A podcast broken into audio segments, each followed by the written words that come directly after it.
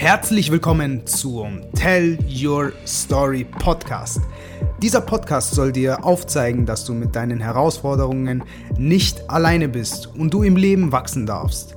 Sei es mentaler, emotionaler oder finanzieller Stress, sei es Krankheit, Heilung, Gesundheit, Erfolg, Business oder auch Mindset. Hier werden inspirierende Persönlichkeiten eingeladen und interviewt, die es in ihrem Leben auch nicht leicht hatten. Wo sie gestartet sind, durch was sie gegangen sind und wo sie heute stehen, soll dich inspirieren und dich ins Handeln bringen, denn du bist umgeben von Inspiration. Merk dir das. Deshalb lasst uns starten.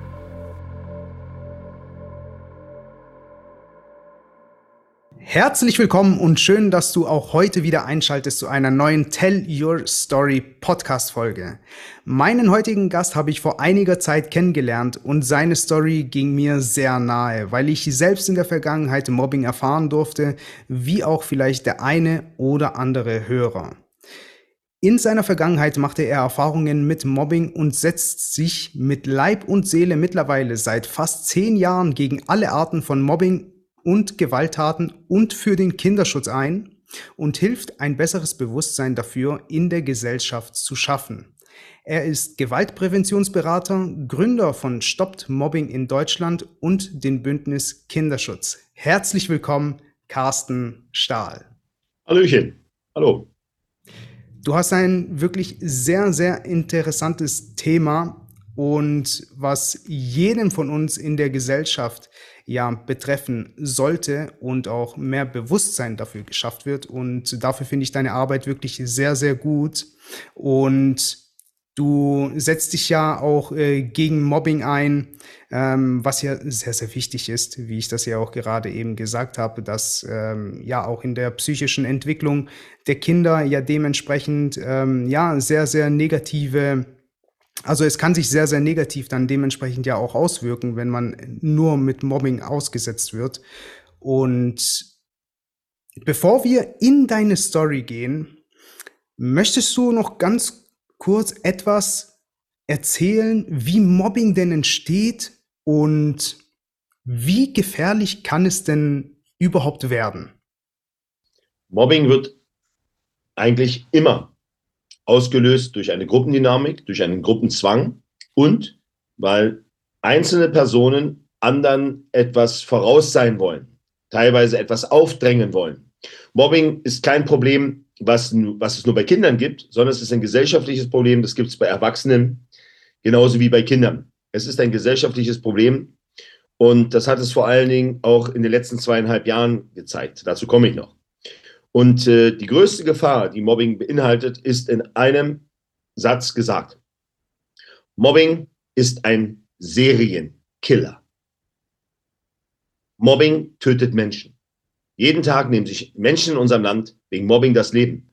Und fünf bis sechs Kinder versuchen sich jeden Tag wegen Mobbing das Leben zu nehmen. Im Durchschnitt stirbt ein Kind pro Tag durch Mobbing und die anderen landen in Kinderpsychiatrien oder werden ihr Leben lang unter den Behinderungen leiden, die sie durch den Suizidversuch äh, erlitten haben.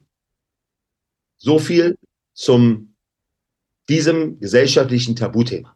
Ab welchem Alter beginnt denn das? Also beginnt es erst mit der sozialen äh, Integration, wie zum Beispiel im Kindergarten oder auch erst in der Schule? Wie, wo, wo kann man das denn so einordnen? Grundsätzlich beginnt Mobbing in dem Moment, äh, wenn man soziale Kontakte trifft. Es gibt übrigens auch immer wieder hört man das, dass äh, Mobbing auch stattfinden kann, natürlich in der eigenen Familie, unter Familienmitgliedern. Dass das eine Kind vielleicht äh, auf das andere einwirkt. Mobbing ist auch nur möglich, weil viele wegsehen und nicht eingreifen, besonders Erwachsene nicht eingreifen. Denn wie gesagt, es sind ein paar wenige, die etwas machen, was viele unterstützen und dabei wegsehen, wenn wieder einige darunter leiden. Ich sage es mal so, in den deutschen Schulen kannst du sagen, dass wir ungefähr, ungefähr 20 Prozent der Kinder haben, die stark unter Mobbing leiden. Aber alle Kinder, ich wiederhole nochmal, alle Kinder ja, oder mindestens 90 Prozent, waren schon in irgendeiner Form mit Mobbing konfrontiert. Als entweder Opfer, als Mittäter, der wegsieht und mitmacht, oder als Täter, der es durchführt. Und wenn man dort nicht eingreift, dann wird sich das unkontrolliert ausbreiten und man kann es nur durch Prävention und Aufklärung eindämmen und langfristig stoppen. Das ist die große Gefahr, wenn man das nicht tut. Genauso wie wenn Eltern nicht zu Hause eingreifen, wenn, sagen wir mal, die größeren Brüder oder die größeren Geschwister, die kleineren ständig irgendwie, äh, ja, durch den Kakao ziehen. Denn das ist es ja eben. Mobbing hat viele Gesichter. Eines davon ist zum Beispiel ständig beleidigt zu werden oder diffamiert zu werden, diskriminiert zu werden, eingeschüchtert zu werden. Das kann natürlich auch im Rahmen einer Familie passieren, aber es ist natürlich ein gängiges Mittel in unserer Gesellschaft. Übrigens auch ein gängiges Mittel in der Politik, auch bei der Polizei, bei der Feuerwehr. Warum? Weil es etwas damit zu tun hat, sich zu positionieren. Und grundsätzlich wird es immer Personen geben, die sind etwas stärker und andere etwas schwächer. Der meint, meine ich gar nicht körperlich, sondern einfach psychisch. Und natürlich ist nicht alles immer gleich Mobbing. Ja, wenn man sich positioniert, es gibt Leute, die, ich sage mal dieses Ausdruck, die, es gibt Personen, die werden andere führen.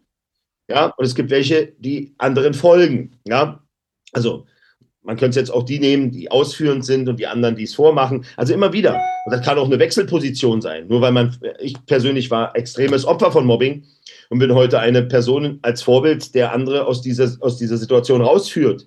Und äh, muss man nicht immer im Leben so sein. Aus, man kann auch aus, dem, aus, aus, aus Schmerz äh, extrem lernen und äh, etwas herbeiführen. Aber die Zahl der Leute, die das schafft, ist verhältnismäßig zu den Opfern sehr, sehr, sehr gering, die daraus, sagen wir mal, gestärkt hervorgehen. Das ist bei vielen Dingen ja so.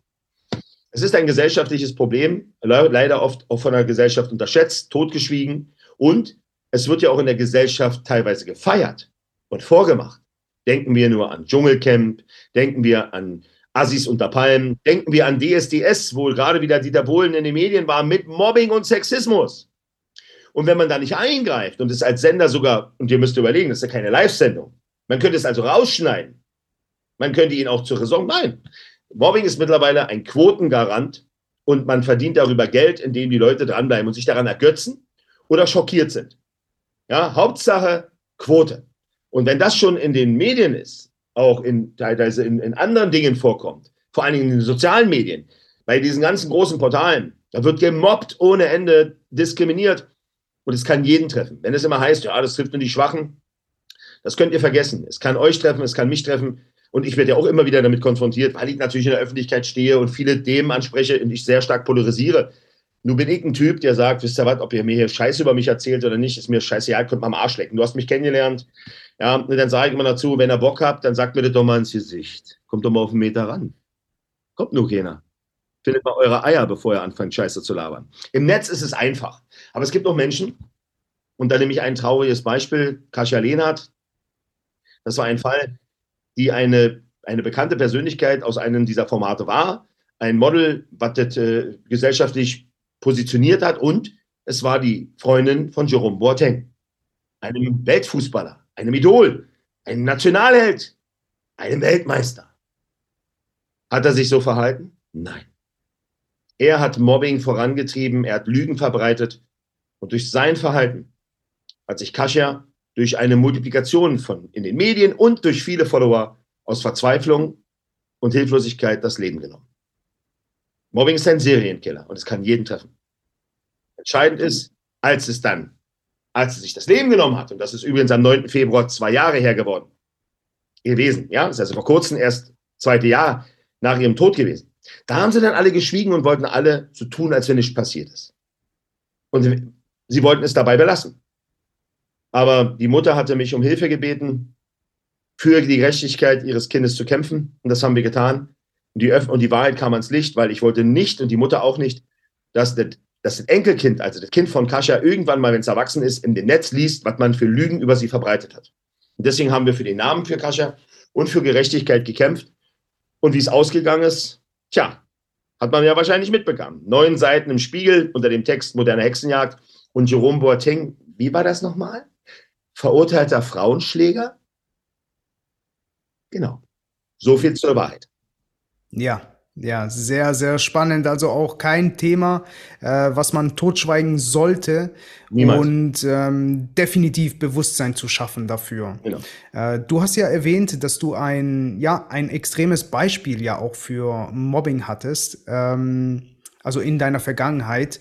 Ähm, magst du uns da ein bisschen mehr darüber erzählen, durch was denn du gegangen bist? Also grundsätzlich kann man sich das vielleicht heute nicht mehr vorstellen, weil ich ziemlich groß, ziemlich kräftig, ziemlich laut bin und auch ein gewisses Äußeres habe, wo sich vielleicht der ein oder andere zweimal überlegt, mir dumm zu kommen.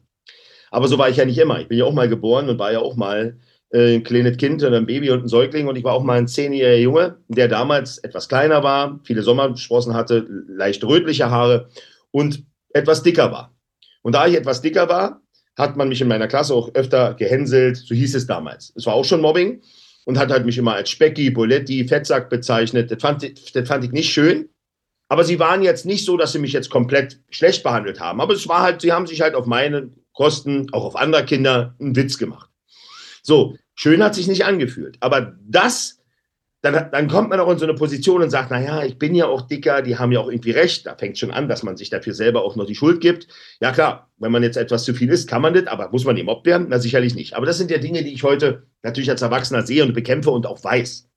Aber es gab eine Gruppe von fünf Jungs, die außerhalb meiner Klasse waren, die viel größer waren, die viel älter waren. Die waren im Durchschnitt zwischen 30 und fast 16. Und die haben viele Kinder an der Schule drangsaliert. Und eines Tages halt auch mich, weil ich halt kleiner, dicker, fetter war Irgendwann haben sie mich mal auserkoren, haben mich angefangen zu bedrängen, zu misshandeln, zu, ja, auch zu, äh, zu erpressen. Äh, sie haben mir gesagt, wenn du, wenn du uns äh, äh, ja, dein Taschengeld gibst oder wenn du uns bezahlst, schlagen wir dich nicht. Wenn du uns nicht bezahlst, schlagen wir dich. Die haben mich nicht nur geschlagen, misshandelt und beleidigt nach schlimmsten Dingen, sondern sie haben mich auch in eine Tonne gesteckt, in eine Mülltonne, nicht so eine große, sondern eine kleine Kopfüber, haben den anderen gesagt, die dürfen mich nicht rausholen, haben meine Schulsachen kaputt gemacht und haben natürlich den anderen auch gesagt und ganz klar signalisiert, dass man mir nicht hilft.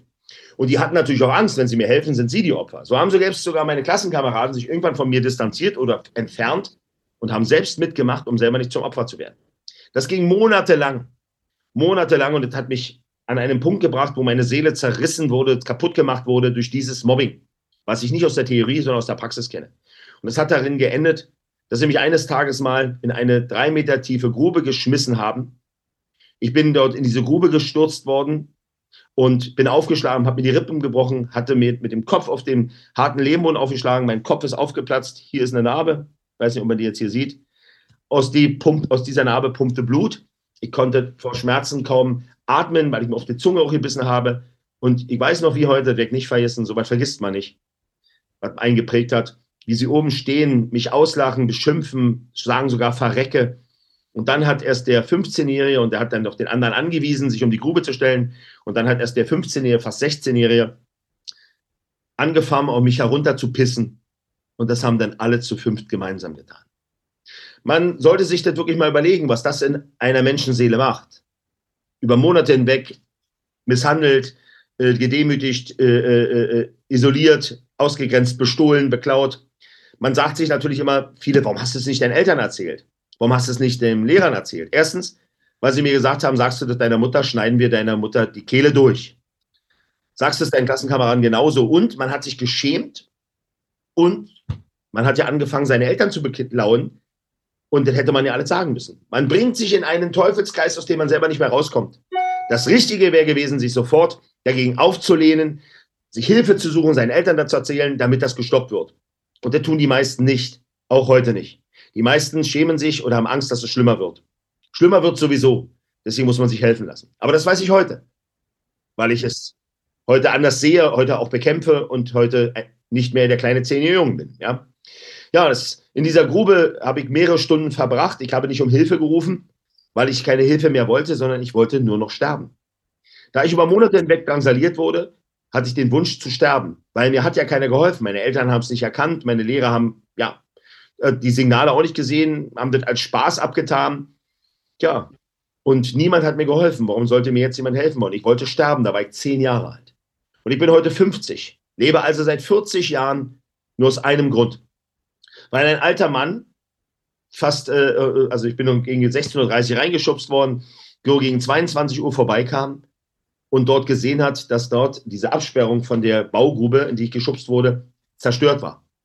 Und er guckte rein, leuchtete rein und sah mich denn da liegen. Mit einer riesen Blutlache um meinen Kopf. Dann hat er die Feuerwehr und den Rettungsdienst geholt. Die haben mich dann rausgeholt. Ich lag vier Tage im Koma, habe eine Bluttransfusion bekommen. Und selbst nachdem ich aus dem Koma aufgewacht bin und der Arzt mich gefragt hat, Kleiner, was ist passiert, habe ich gesagt, ich habe da gespielt und bin da reingefallen und habe mich verletzt. Weil ich habe mich so geschämt. So geschämt und hatte so eine Angst, dass es noch schlimmer wird. Noch schlimmer als das? Kann das noch schlimmer werden? Ja, aber als Kind denkst du das. Ich habe mich nicht anvertraut. Und äh, ja, das war meine Erfahrung. Übrigens nicht aus der Theorie, nicht aus dem Studium, sondern aus dem realen Leben. Das sage ich deshalb so, weil es den einen oder anderen Pädagogen gibt oder auch Erzieher oder auch teilweise Behörden, die mich seit vielen Jahren bekämpfen, weil ich mit dem, was ich mache, nun mal sehr wirksam, zielgerichtet und nachhaltig arbeite. Aber es kann ja nicht sein, dass jemand, der keine Titel hat, etwas kann. Deswegen versucht man das gerne durch den Schmutz zu ziehen. Und ich, ich, ich sage immer wieder, wir müssen alle gemeinsam gegen das Thema kämpfen. Dabei egal, ob jemand einen Titel hat oder nicht. Ich habe es erlebt. Nicht aus der Theorie oder in, in, in irgendeinem Studium von einem Professor aus dem Buch, sondern ich habe es erlebt. Mein Körper ist voller Narben. Oh, aber das ist für ein sehr konservatives Land wie Deutschland ein Prozess. Nun bin ich schon neuneinhalb Jahre dabei und habe natürlich vieles auf den Kopf gestellt, weil ich nicht der Typ bin, der aufgibt, nur weil jemand zu mir sagt, du darfst das nicht. ja, aber das Entscheidende ist, das habe ich ja nicht damals einfach so entschieden, sondern ich war erst Mobbing-Opfer. Um dazuzugehören, habe ich dann irgendwann selber mitgemacht, um besser akzeptiert zu werden. Das ist ein, eine, ein, ein, ein gleitender Prozess. Und irgendwann bin ich größer und stärker geworden und bin selbst zum Täter geworden. Ich war dann nicht mehr Opfer, dann war ich Täter. Dann war irgendwann die Schulzeit vorbei, dann hat das auch ein bisschen abgeebbt. Du bist zwar immer wieder mal im Leben damit konfrontiert, das gibt es auch auf Arbeit, wie gesagt, auch in anderen Bereichen, Polizei, Bundeswehr, Feuerwehr, aber ich war dann ja nicht mehr der Kleine. Ich war dann schon 1,90 und ziemlich groß, habe Kampfsport gemacht. Da verlierst du natürlich die sogenannten natürlichen Feinde, äh, aber ich habe das schon immer wieder mitbekommen. Und ja, es ist halt irgendwie so, es gehört zum Erwachsenenwerden dazu, denkt man dann. Und man denkt dann, okay, du bist nie wieder Opfer. Du verdrängst das ganz hinten, du denkst auch nicht mehr darüber nach, dass das warst. Und dann passiert etwas in deinem Leben, was dein Leben komplett verändert, indem ich die Verantwortung nicht mehr nur du für dich trägst, sondern für deine Kinder. Und ich bin Vater von zwei Kindern mittlerweile. Und meine Kinder waren ja auch mal klein. Und vor neun Jahren, nein, Quatsch, ja, vor neuneinhalb Jahren ist etwas passiert, was das alles wieder auf, aufgelebt hat und wo ich wusste, hier musste was tun. Denn als mein eigener Sohn, damals fünfeinhalb, zur Schule geht, und zwar zwei Tage nach seiner Einschulung, Samstag eingeschult, Montag erster Schultag, Dienstag zweiter Schultag, kommt mein Sohn am Dienstag nach dem zweiten Schultag nach Hause und hat eine blutige Lippe und eine blutige Nase und liegt in meinem Arm und fleht mich an, ihn nie wieder in die Schule zu schicken. Weil er von vier Jungs zusammengeschlagen, rassistisch beleidigt und fertig gemacht wurde. Und in dem Moment kam all das, was ich selbst erlebt habe, wieder hoch. Mein eigener Sohn erlebt das gleiche Martyrium mit Mobbing und Gewalt wie ich. Auf eine andere Art, aber das gleiche. Ich war wütend, ich war entsetzt. Aber ich wusste auch, Mann, die Kinder, die das machen, die wissen es nicht besser und die haben es auch erlebt. Hundertprozentig haben es die auch erlebt und sie machen nichts. Aber wo waren die Lehrer? Warum hat sich nichts verändert in diesen 40 Jahren? Ich bin halt zur Schule am nächsten Tag und habe gemerkt, dass man es totschweigen möchte, dass man es verharmlosen möchte. Und da habe ich gesagt, wisst ihr, das habt ihr mit mir gemacht. Und meine Seele ist dabei kaputt gegangen. Was kam denn als Feedback zurück, als du dann zur Schule gegangen bist? Also erstmal ist es eigentlich das, was man immer auch sehr oft hört, es sei denn, man hat einen engagierten Schulleiter oder einen engagierten Lehrer, dass man halt oft hört, wir müssen erstmal schauen, was ihr Sohn gemacht hat. Es beginnt so eine äh, Dings, oh, ja, die Kinder, die, die, die, die sehen sie bestimmt falsch oder äh, teilweise, wenn es jetzt nicht so drastisch ist, dass man es halt sagt, ah, das ist ein Missverständnis oder die Kinder, die, die, die, die spielen nur oder der hat es nicht so gemeint. Also es ist immer eine Verharmlosung. Es ist doch nicht alles gleich Mobbing. Ja, aber wenn mein Kind kommt und sage, mein Sohn ist Opfer einer Gewalttat geworden und ist von drei Jungs zusammengeschlagen worden und man hört vom Schulleiter bloß, er hätte keine Zeit oder wir müssen erst mal gucken, was mein Sohn getan hat, ohne dass er mich fragt, wer mein Sohn ist und ohne dass er überhaupt sich dem Thema annimmt. Nun kann man sich vorstellen, ich bin nicht der Typ, der ein Nein akzeptiert und schon gar nicht, wenn es um die Gesundheit und das Leben meines Sohnes geht. Also habe ich ihm klar und deutlich erklärt, wer ich bin und dass am nächsten Tag die Presse vor der Tür steht wenn er jetzt nicht sofort Zeit hat. Und Wunder da hatte er sehr viel Zeit auf einmal. Und dann habe ich ihm erklärt, wie erschüttert ich bin, dass er mich noch nicht mal gefragt hat, wer mein Sohn ist, geschweige denn, was passiert ist. Und da habe ich erkannt, das macht er nicht zum ersten Mal. Das hat System. Und dann, nachdem ich ihm natürlich auch gesagt habe, was ich vorhabe, dass ich das öffentlich machen werde, habe ich gemerkt, da tat er mir schon wieder ein bisschen leid, die Verzweiflung, weil er hat mir dann eigentlich offenbart, wie es eigentlich wirklich aussieht. Wie sie vom Schulsystem, also vom Schulämtern, auch von den Ministerien im Stich gelassen werden mit dem Thema, dass es ein gewaltiges Thema ist. Aber wenn die Schulen das ansprechen und Hilfe wollen, dann werden sie oft geächtet. Und dann stellt man oft die Frage, haben sie ihre Schulen nicht unter Kontrolle? Und die Schulen, die es totschweigen, stehen als, als gute Schulen da. Und dann hat er mir gesagt, wenn Sie was verändern wollen, Herr Stahl, müssen Sie ganz nach oben. Der Fisch stinkt vom Kopf ab. Habe ich gesagt, mache ich. Und dann bin ich nach ganz oben in Berlin. Und dann wollte man mir auch erzählen, es würde mir nichts angehen und ich dürfte das nicht. Und da habe ich gesagt, was mich was angeht und was mich nicht angeht, das entscheide ich. Und wenn mein Sohn in ihrer Obhut Opfer von Mobbing, Gewalt und Rassismus wird, haben sie meine volle Aufmerksamkeit. Damals hat man gelacht. Heute, neuneinhalb Jahre danach, lacht da keiner mehr. Was haben wir denn bisher geschafft? Kampagnen, Gesetzesänderungen. Sogar eine Wiederwahl in Berlin haben wir erreicht. Eine Menge Einfluss, oder? Aber das kommt, weil Menschen mit Mut und Charakter auftreten. Ich bin laut, ich bin direkt. Aber ich hatte über 100.000 Schüler an über 330 Schulen bundesweit. Und ich habe nicht nur Bündnis Kinderschutz in Deutschland gegründet und Stop Mobbing, sondern auch in Österreich. Und ich war alleine letzte Woche in Österreich und habe dort richtig Druck gemacht, damit auch die Gesetze, die wir hier schon geändert haben, dort auch geändert werden.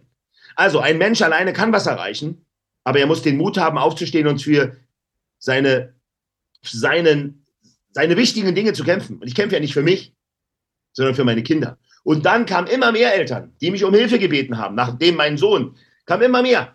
Und dann habe ich dem geholfen, dem geholfen, habe eine Initiative gegründet, einen Verein gegründet, eine Kampagne gegründet.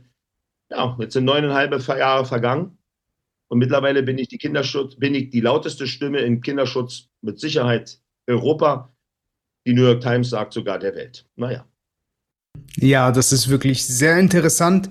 Und ja, durch deine Arbeit wird ja auch erstmal Bewusstsein auch dementsprechend geschaffen, weil man jetzt auch hinhört, ja, weil es ja dementsprechend auch polarisiert. Und das ist, ähm, ja, insbesondere bei genau diesen Themen, wie du es ja auch soeben erwähnt hast, dass äh, es ja auch verharmlost wird, ähm, nicht, Leider, ja. nicht so sehr dann auch gesehen wird und mhm. alles herunterzuspielen, ja. umso wichtiger die Wichtigkeit dahinter auch aufzuzeigen. Ja. Ähm, was ist denn, ähm, also was können denn Eltern dementsprechend denn überhaupt machen, wenn sie sowas ähnliches ähm, mitbekommen von ihren Kindern? Also erstmal ganz, ganz wichtig. Immer bitte bedenken, dass sich sehr viele Kinder nicht anvertrauen, wenn ihnen das passiert. Also bitte schon eine Wachsamkeit haben und nicht denken, na, der wird schon zu mir kommen wie gesagt, die meisten kommen nicht. 80 Prozent der Kinder trauen sich nicht, weil sie schämen oder Angst haben. Also bitte achtet als Lehrer und Eltern auf die Signale. Signale könnten sein, dass die Kinder auf einmal sehr still werden, dass kleine Kinder wieder einmachen zum Beispiel. Die Noten fallen rapide. Es gibt Kinder, die fangen sich an zu ritzen. Es gibt auch Kinder, die schlagen wild um sich zu Hause, weil sie diese Wut rauslassen. Aber es gibt auf jeden Fall eine Wesensveränderung. Kinder klagen auch oft über Bauchschmerzen und Kopfschmerzen und wollen nicht zur Schule. Und wenn solche Signale oder andere auftauchen, die den Eltern komisch vorkommen, bitte nicht unterschätzen. Ich war auf acht Beerdigungen von Kindern, die sich umgebracht haben wegen Mobbing. Die Eltern haben mir eigentlich immer das Gleiche gesagt. Ich habe es nicht erkannt oder ich habe nicht gefragt. Oder wenn ich das, wenn ich es gehört habe, habe ich zu wenig gemacht. Diesen Eltern kann man nicht mehr helfen, nur noch beistehen. Den Eltern, die heute ihre Kinder haben, kann ich nur sagen, Mobbing ist ein Serienkiller. Und wenn ihr Kind unter Mobbing leidet, wird es anfangen, an sich zu zweifeln. Und wenn dieser Zweifel immer größer wird, dann hat es auch oft den, den Lust am Leben verloren. Und dann entwickelt es auch den Wunsch zu sterben. Und das ist nicht so, dass es auch auf der Stirn steht. Die rennen sogar lächelnd durch die Gegend. Viele lachen das auch weg. Das weiß ich einfach, weil ich das seit neuneinhalb Jahren mache. Und wir haben jede Woche in Deutschland, jetzt zu den Zahlen, 500.000 bis eine Million Fälle von Mobbing, Gewalt, Hass und Rassismus an den Schulen. Fast eine Million Fälle, aber noch zusätzlich. Das sind nur Fälle von Mobbing in den Schulen. Dazu kommt dann noch obendrauf, on top, die schlimmste Form des Mobbings im Netz. Das sogenannte Cybermobbing, das digitale Mobbing. Da kommt noch mal eine lockere Million, wenn nicht noch anderthalb obendrauf. Und das ist die gefährlichste, die schnellste. Mit einem Andruck, mit einem Fingerdruck, eine Lüge, ein Bild, eine, eine, eine Verleumdung, egal wie, irgendwelche Beziehungen, die zusammen waren, zerbrechen, dann werden irgendwelche Fotos verschickt, irgendwelche Dinge verbreitet. Das ist die schlimmste und schnellste Form und die tödlichste Form. Und wenn ich sage, Mobbing ist ein Serienkiller, ist das übrigens nicht nur der Suizid, der noch nicht mal das Schlimmste ist. Noch nicht mal das Schlimmste, dass ein Kind sich umbringt. Ja, ich meine es einfach in der, was daraus passiert. Es gibt nämlich auch den, der sich umbringen will, aber vorher andere töten will. Aus Rache. Und das ist dann der Amoklauf. Erfurt, Winnenden, München. Alles mitmotiviert durch Mobbing. Wo dann jemand zur Wache begreift und andere tötet. Übrigens oft auch Lehrer. Und das ist das, was nicht passieren darf. Aber wenn man es totschweigt und die Hälfte aller Schulleitungen sagt an den Schulen in Deutschland, wir haben nichts, keine Probleme, kein Mobbing, keine Gewalt, alles schick. Das ist eine Lüge. Jeder Schulleitung, die das sagt, lügt. Aus Angst, und Hilflosigkeit und weil sie den Ruf der Schule schützen möchte und ihre eigene Position. Jetzt alleine wieder in Niedersachsen. Ein Junge bringt einen anderen Jungen um. Stand in den Medien. Mobbing war im Raum und die, viele Eltern haben mir geschrieben, dass der Junge gemobbt wurde. Was schreibt die Schule nach zwei Tagen? Wir haben kein Mobbing. Das kommt vom Ministerium, damit man es totschweigt, damit schnell die Presse aufhört, darüber zu reden. Und die Eltern sagen, hey, natürlich, es gibt an jeder Schule Mobbing.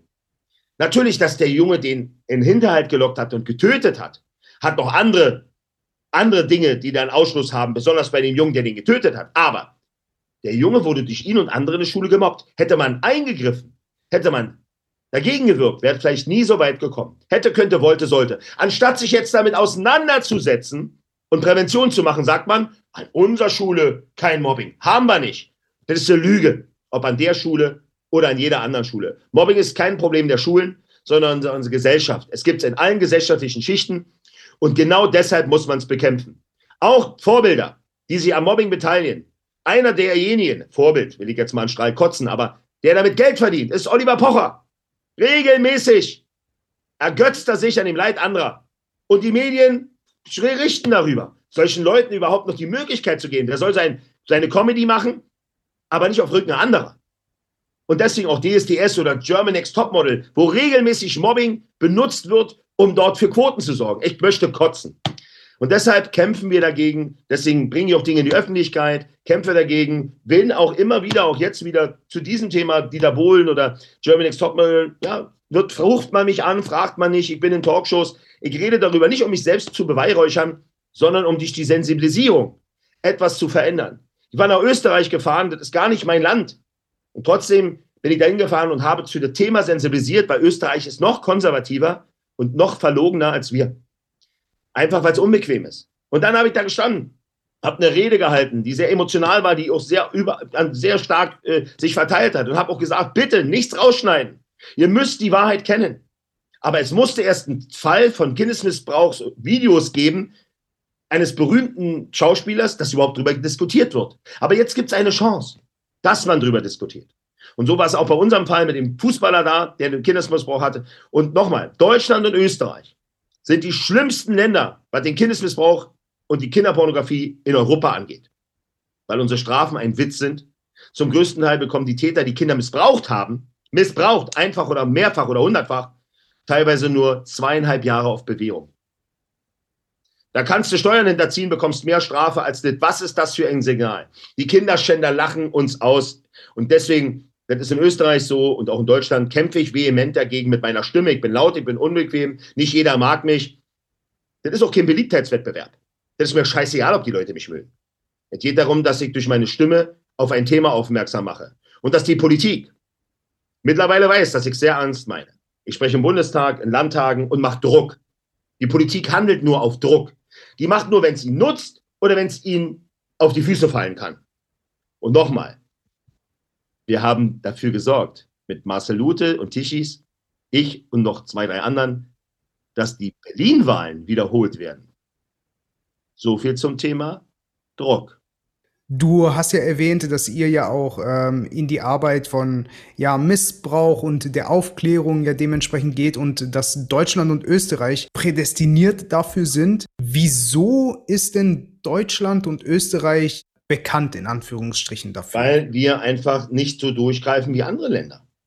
Wir tolerieren halt oft die, die Täter. Immer wieder heißt, ach Mann, die armen Täter, die müssen doch noch eine Chance bekommen. Ja, nochmal, wir müssen unterscheiden zwischen Pädophilie und Missbrauch von Kindern. Deswegen benenne ich also ganz klar, jemand, der ein Kind missbraucht, ist ein Kinderschänder. Das ist ein hartes Wort, aber es trifft es. Es muss klar sein. Er schändet dieses Kind, er tötet dem Kind die Seele, worunter es sein Leben lang leiden muss. Jemand, der pädophil ist, also spürt, er hat das Verlangen nach einem Kind. Solange der sagt, ich will Hilfe haben, müssen, sollen wir ihm helfen, dann braucht er Anlaufstellen, braucht Unterstützung, damit er nicht zum Täter wird.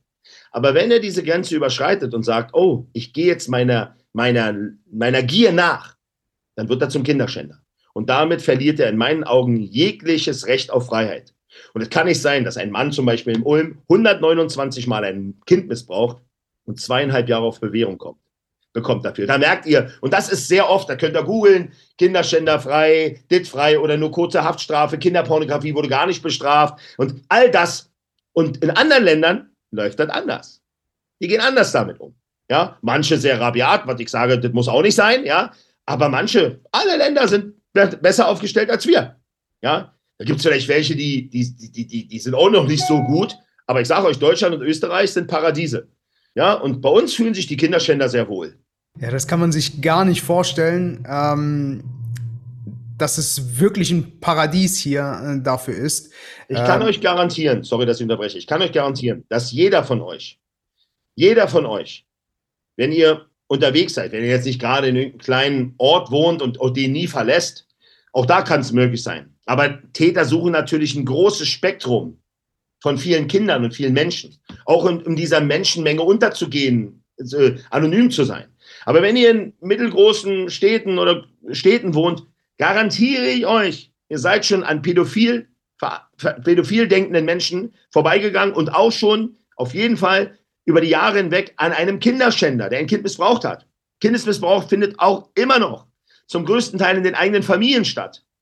Ob durch, den, durch die Eltern teilweise, durch Großeltern, durch Onkel, Tanten. Also immer wieder. Deswegen ist es ja so ein gesellschaftliches Tabu. Vor 20 Jahren hat man gar nicht oder vor 30 Jahren haben gar nicht drüber geredet. Da sind wir ja schon weit. Und wir hatten aber auch Parteien, nicht zu vergessen, die heute in der Regierung sind, die wollten Sex mit Zwölfjährigen erlauben. So viel zum Gedankentum, ja. Haben sie bis heute auch nicht sie richtig aufgearbeitet. Da sind heute noch Leute in Parteistrukturen drin, die damals äh, sich dafür eingesetzt haben. Ja, aber was will ich von einer Partei erklären, die grün ist und heute olivgrün ist, die gestern noch gesagt hat, keine Waffen, heute schwerste Artillerie und Flugzeuge, Jets und ach komm, tut mir nicht haltet die Fresse. Ja, Glaubwürdigkeit wie eine Bockwurst. Also du sagst ja, du gehst ja dann auch dementsprechend ähm, da dagegen vor und unterstützt ja auch. Kann natürlich nicht überall sein, auch wenn sich das viele wünschen, aber ich habe auch noch ein Leben. Ja, ich habe in den letzten neuneinhalb Jahren meine Kinder, wenn ich die Fehlzeiten, die ich nicht zu Hause miteinander lege, über dreieinhalb Jahre nicht gesehen. Weil ich für andere Kinder bin, weil ich im Ausland bin, weil ich äh, Seminare an Schulen halte und dadurch ja nicht zu Hause bin. Ich bin ja überall in Deutschland unterwegs. Und dadurch habe ich sehr viel Zeit mit meinen eigenen Kindern nicht verbracht. Und äh, trotzdem gibt es Leute, die mich kritisieren. Ich sage, da müsst ihr erstmal so viel erreichen und machen und tun und dahin riechen, wo ich vor Jahren hingeschissen habe. Ihr habt eine große Fresse, aber machen tut ihr nicht. Hätte, könnte, wollte, sollte, mitmachen viele andere. Ich bin da und das tue ich. Guck mal, was habe ich jetzt mit Österreich zu tun? Trotzdem fliege ich darüber und bin vier Tage in Österreich, um mich für die Kinder in Österreich, Österreich einzusetzen. Ja?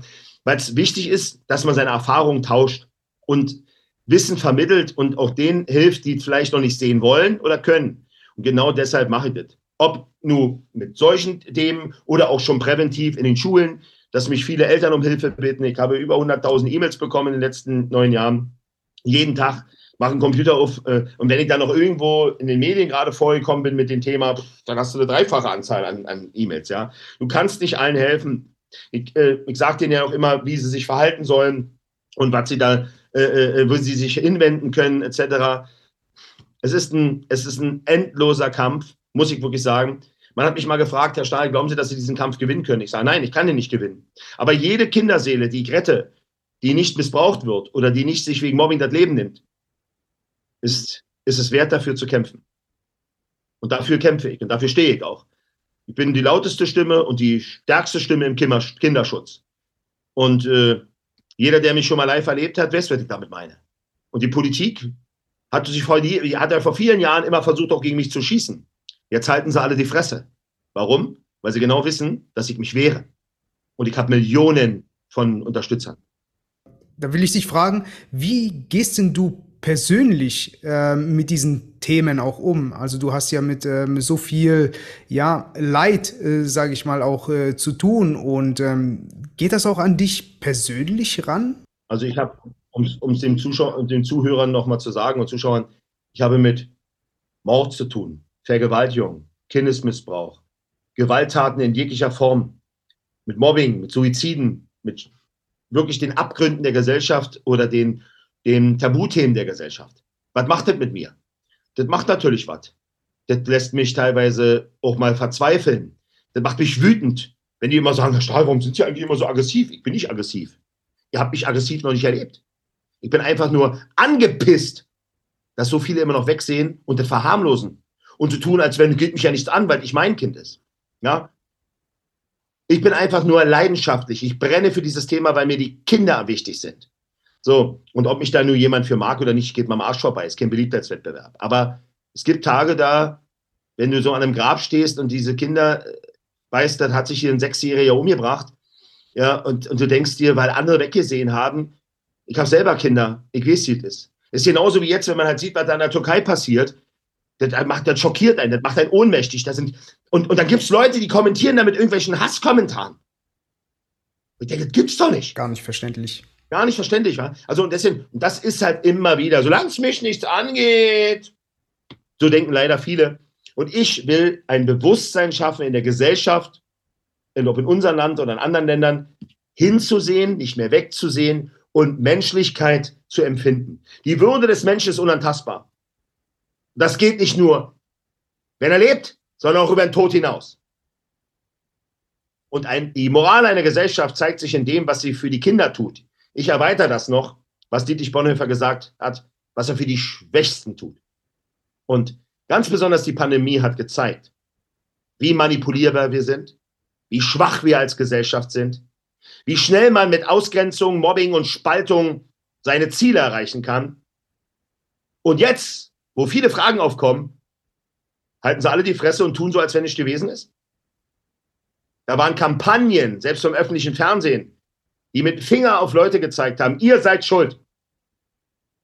Unfassbar, wie erbärmlich wir uns als Gesellschaft haben durch Machtinteressen wirklich in eine Richtung lenken lassen. Dass Menschen Angst hatten, dass Menschen ihre Freiheit wollten, alles verständlich. Aber wenn jemand ankommt und sagt, ah, ich habe mich impfen lassen, kannst du doch machen, du kannst eine Maske tragen. Aber du musst auch. Ich muss scheißen und sterben. Aber den Rest entscheide ich und niemand anders. Und wie viel Scheiße jetzt an die Oberfläche kommt, das sehen wir doch, oder? Aber dafür müssen sich Leute verantworten. Am liebsten würden sie es jetzt totschweigen. Über die nächste Krise hinweg äh, äh, einfach so tun, als wenn es nicht passiert wäre. Mhm. Aber das habt ihr gesehen, wie man sogar, obwohl man heute mit so vielen Medien da ist, Ausgrenzung und Spaltung und nichts anderes ist äh, Spaltung als Ausgrenzung oder Diskriminierung ist Mobbing, wie man, also eine Form des Mobbings, wie man das damit betreiben kann. Du bist nicht solidarisch, also bist du Nazi. Und das in, 2022, Alter, die Neandertaler haben mehr am Hirn. Also man versucht da dementsprechend ja ähm, auch Leute natürlich ja in irgendeine Schublade da äh, reinzuschieben. Weil es doch immer, guck mal, ich polarisiere. Und äh, bei mir hat man ja auch versucht, oh, Carsten spricht die Missstände an. Oh, der ist bestimmt rechts. Äh, äh. Ich spreche Missstände an. Aber in Deutschland ist immer der gefährlicher, der die Missstände anspricht, als der, der die Missstände zu, verurs also zu verantworten hat und verursacht hat. Ist immer einfacher. Und das Problem ist mit dieser Nazi-Keule, erstmal haben sie sie abgenutzt in der Pandemie. Heute nimmt das keiner mehr ernst. Ja, so. Und es ist natürlich schwer, wenn man sich über eine Person nicht erkundigt und dem so ein Gedankentum zuordnen möchte. Denn wenn man sich dann nämlich damit auseinandersetzt und merkt, oh, scheiße, der Stahl kommt aus Berlin-Neukölln, hat mehr türkische und arabische Freunde als Deutsche, hat eine muslimische Freundin und seine Kinder sind polnisch, dann geht das kräftig in die Hose, wa? Aber man probiert es trotzdem. Aber damit muss man dann auch leben. Wenn man polarisiert, wird man attackiert und dann erzählt man auch Scheiße über einen. Das ist ja auch, das, das ist ja auch eine Form des Mobbings, um dich mundtot zu machen oder um, um, um, um seine Ziele zu erreichen und keinen politischen oder äh, äh, äh, Gegner zu haben, der vielleicht gesellschaftlich äh, relevant sein könnte. Ja, schau nochmal, ich habe mir das hier nicht ausgesucht. Ich bin doch rein hier wachsen. Ich wollte nur meinem Sohn helfen und bin immer weitergelaufen und habe einfach anderen geholfen. Und heute bin ich da, wo ich bin. Dass das klar ist. Eine Frage dazu, ähm, wo stehst du denn konkret heute und ähm, wo siehst du dich denn in der Zukunft stehen? Sagen wir mal so in fünf bis zehn Jahren. Also grundsätzlich kann Edemir sich mir die Frage vor fünf Jahren gestellt, hätte ich sie dir auch nicht so antworten können. Ich sage, ich stehe äh, äh, an einer Stelle, wo ich merke, ja, wir haben viel bewegt, aber gemessen daran, wie viele Kinder noch missbraucht werden oder sterben, wenn ich jetzt mal im Kinderschutz bleibe, äh, hast du Gefühle, immer noch die Gefühle stehst am Anfang. Deswegen sagte ich ja auch in diesem Interview, Herr Stahl, können Sie diesen Kampf gewinnen? Ich sage, nein, dafür ist es viel zu groß. Und wenn nicht alle mitmachen, kann, kann man den als Einzelner nicht gewinnen. Aber jede Kinderseele, die ich rette, jeden Missbrauch, den ich verhindern kann, jeden Täter, den wir wirklich wegsperren, jede Prävention, die wir erreichen, kann etwas bewegen und verändern. Und ich habe schon Dutzende von Menschenleben nachweislich gerettet, habe Gesetze auf den Weg gebracht.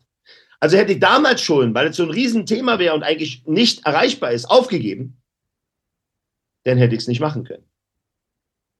Und wenn ich vor 40 Jahren in der Grube verreckt wäre, dann würde sich, was das Mobbing betrifft in Deutschland, nicht das verändert haben, was sich verändert hat. Denn dass sich in Deutschland das Thema Mobbing so verändert hat, liegt vor allen Dingen an meiner Stimme. Du bist ja mit dem ähm, Bündnis Kinderschutz ja unterwegs und ähm, ja auch auf Demos und so weiter. Ja, Demos, äh, äh Demos weniger. Weißt du, weil Demos, ich war jetzt mal in Österreich, dort vom Landgericht, nicht Teilnehmer einer Demo, sondern ich wollte mit Bündnis Kinderschutz ein Zeichen setzen. Wenn da noch andere rumrennen, kann ich das nicht verhindern. Weißt du, weil bei Demos, Demos hat immer eine große Gefahr. Bei Demos sind auch Leute, die du nicht kennst, die du nicht einschätzen kennst. Und die Leute warten nur darauf, irgendeine Scheiße über dich zu schreiben. Du nimmst an einer Demo teil. Fünf Kilometer groß. Du bist die letzte Person in der Demo. Und vorne, ewig weit weg, geschehen Dinge, die unschön sind. Da wird Polizisten attackiert, gibt irgendwelche Parolen. Dann steht in der Zeitung, dit und dit und dit und dit. Carsten Stahl war auch da. Bei der Demo gibt es immer eine Ungewisse. Das sind die anderen.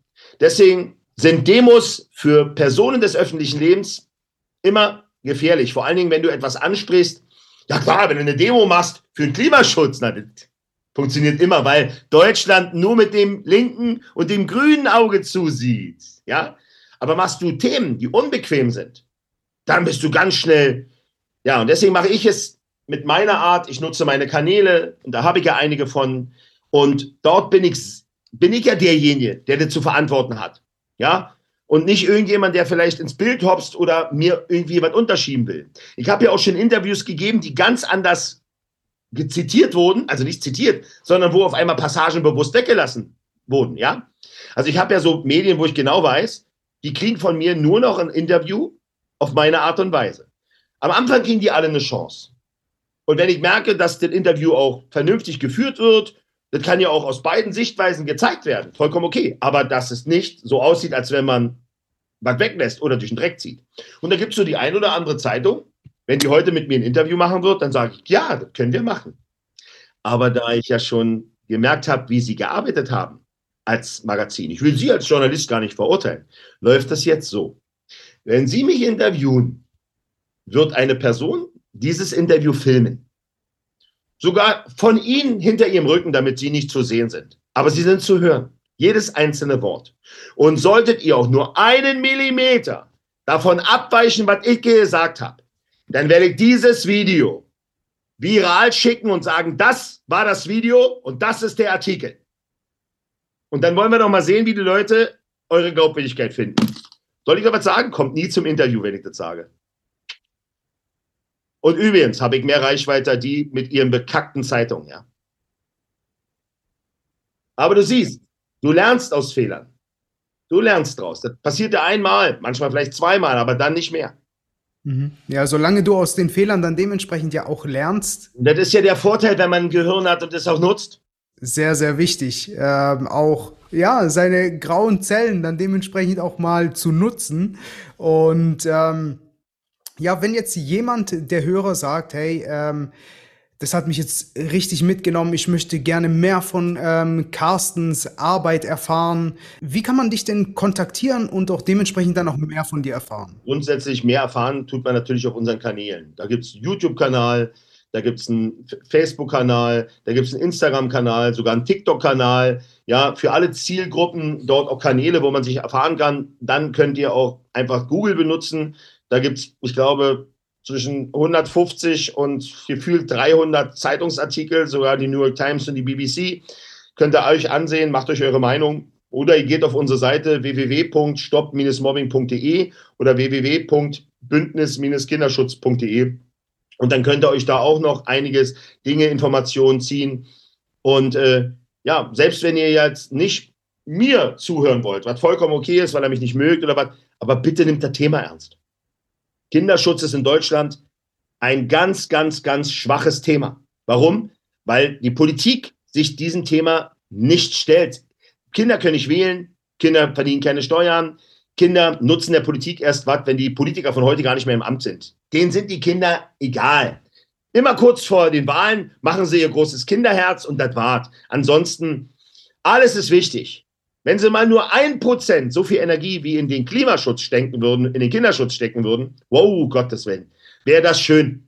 Dann hätten wir viele, viele Probleme weniger. Aber Kinder kosten Geld, Bildung kostet Geld, oh, kein Geld da. Aber 100 Milliarden für Panzer und Raketen. Und für alles ist Geld da. Ja? Für Impfungen, die jetzt alle rumliegen und keiner mehr verimpft. Oh, scheiß drauf. Ist doch noch, ist doch nur euer Geld, nicht unser. Denn wir verdienen immer. Und ihr seid die, die bezahlen müssen. Ich werde euch ähm, Carstens Kanäle unten in die Show Notes mit reinschreiben. Und ähm, definitiv, wie Carsten das gerade eben gesagt hat, ähm, sprecht über dieses Thema. Macht euch dieses Thema definitiv bewusst, denn es geht uns alle an. Ja. Und Carsten, in diesem Sinne sind wir auch schon am Ende des Interviews gelangt. Danke dir. Ich danke dir vielmals für deine Zeit, dass wir dieses Interview führen durften und den Menschen dementsprechend auch ähm, das Thema Mobbing und Kinderschutz näher bringen konnten. Und in diesem Sinne, vielen, vielen Dank. Vielen lieben Dank auch an dich, dass du dich diesem Thema angenommen hast, dass du das hier auch mit unterstützt. Denn Kinderschutz geht uns alle an. Ich schaffe das nicht alleine. Egal wie groß und laut und kräftig ich bin, irgendwann kommt man an seine Grenzen. Deshalb, wie gesagt, schaut nicht weg, schaut hin, nimmt das Thema ernst, auch wenn ihr vielleicht selber noch keine Kinder habt, wartet aber mal welche oder ihr habt mal irgendwelche und auch nur weil es beim Nachbarn ständig schreit und ihr ein Kind schreien hört, heißt das nicht, dass es euch nicht angeht. Weil wenn es dann auf einmal heißt, so wie bei dem kleinen Tim, dass der Tim tot ist, weil er totgeschlagen wurde mit zwei Jahren, dann seht ihr den Schuldigen nicht nur in dem Täter, der verhaftet wird, sondern ihr seht den Mittäter im Spiegel. Nicht vergessen. Vielen Dank, Carsten, für diese Worte. Danke. Und danke an euch Hörer. Wenn dir diese Folge gefallen hat, freue ich mich über eine Bewertung von dir auf der Plattform, wo du diesen Podcast gehört hast. Und in diesem Sinne freue ich mich, wenn du auch in der nächsten Folge wieder einschaltest, wenn es wieder heißt Tell Your Story. Mehr von Record Your Story und mir erfahrt ihr auf unserer Webseite und auf dem Instagram-Kanal, welche ich sie euch in die Show Notes hinzufüge.